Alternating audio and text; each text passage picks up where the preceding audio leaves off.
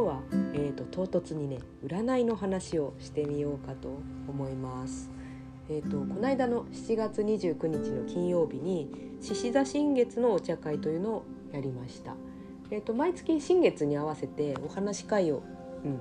開いてるんですけどね。えー、とそう今回は獅子座での新月。うん、あの獅子座って私のあの生まれ星座なんですね私8月生まれ8月の22日まだ先なんですけど生まれて獅子座なので、まあ、ちょっと思い入れありますね。まあ、そんな中で、うん、まあいろいろ、まあ、お話しして、まあ、獅子座ってねあのどういう星座かっていうと「うんと、俺様」って感じ。あの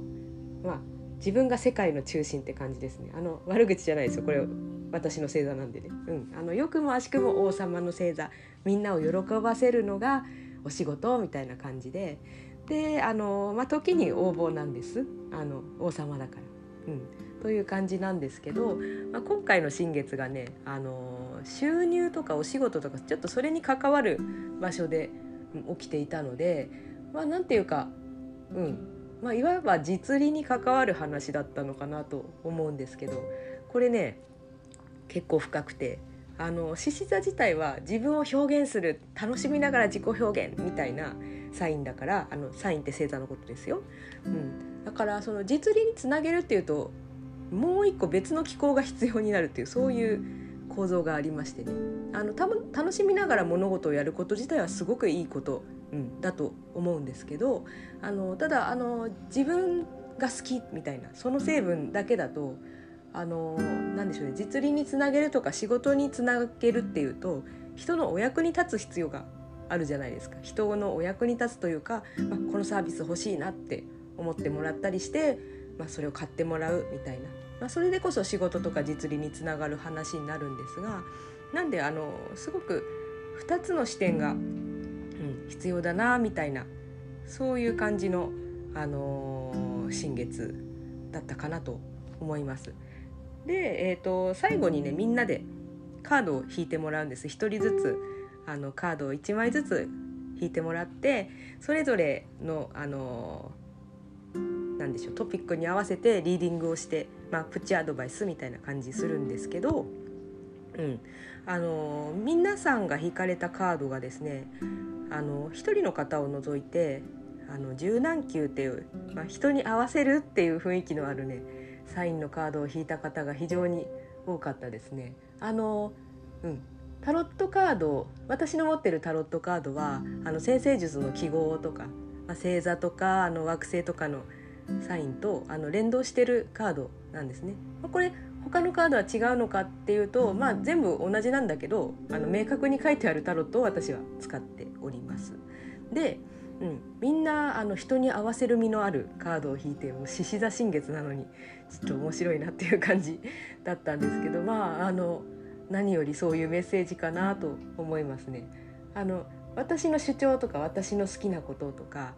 これは絶対正しいだろうみたいなことっていうのはすごくあの大事まずそこが信念として大事なんだけどその上でではあの人に伝えるためにはとかあの世の中の何でしょうねこうに入り込んでいくとか変えていくとか、まあ、あの自分のやりたいことで人に影響を及ぼすとか世の中に影響を及ぼすっていうことを通して初めて人って実自己実現していくのかなと思うんですけど、うん、人に伝えるためには、うん、人に浸透させるためには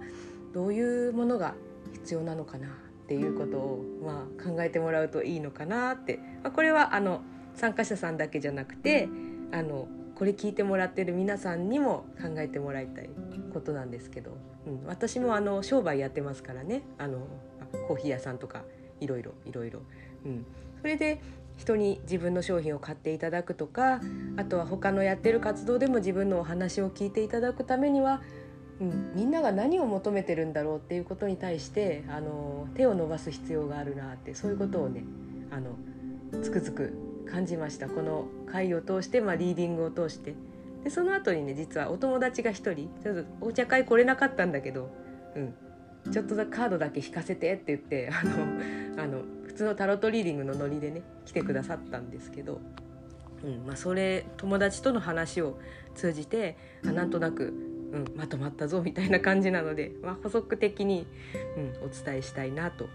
思いました。うんまあ、そういうわけで、うんまあ、なんで新月が何座の新月とかなのとかそういう基本的な話は置いといてあの自分の楽しいことであの自己表現してあのそれを世の中の人に見てもらいたいというその志はすごくいい今の時期はすごくいい。うん、でももう一つ成分としてあのどうやったらより伝わるだろうより皆さんにあの話を聞いてもらえるだろうっていうその視点をちょっと考えてみると良いと思いますというお話でした。ではまた。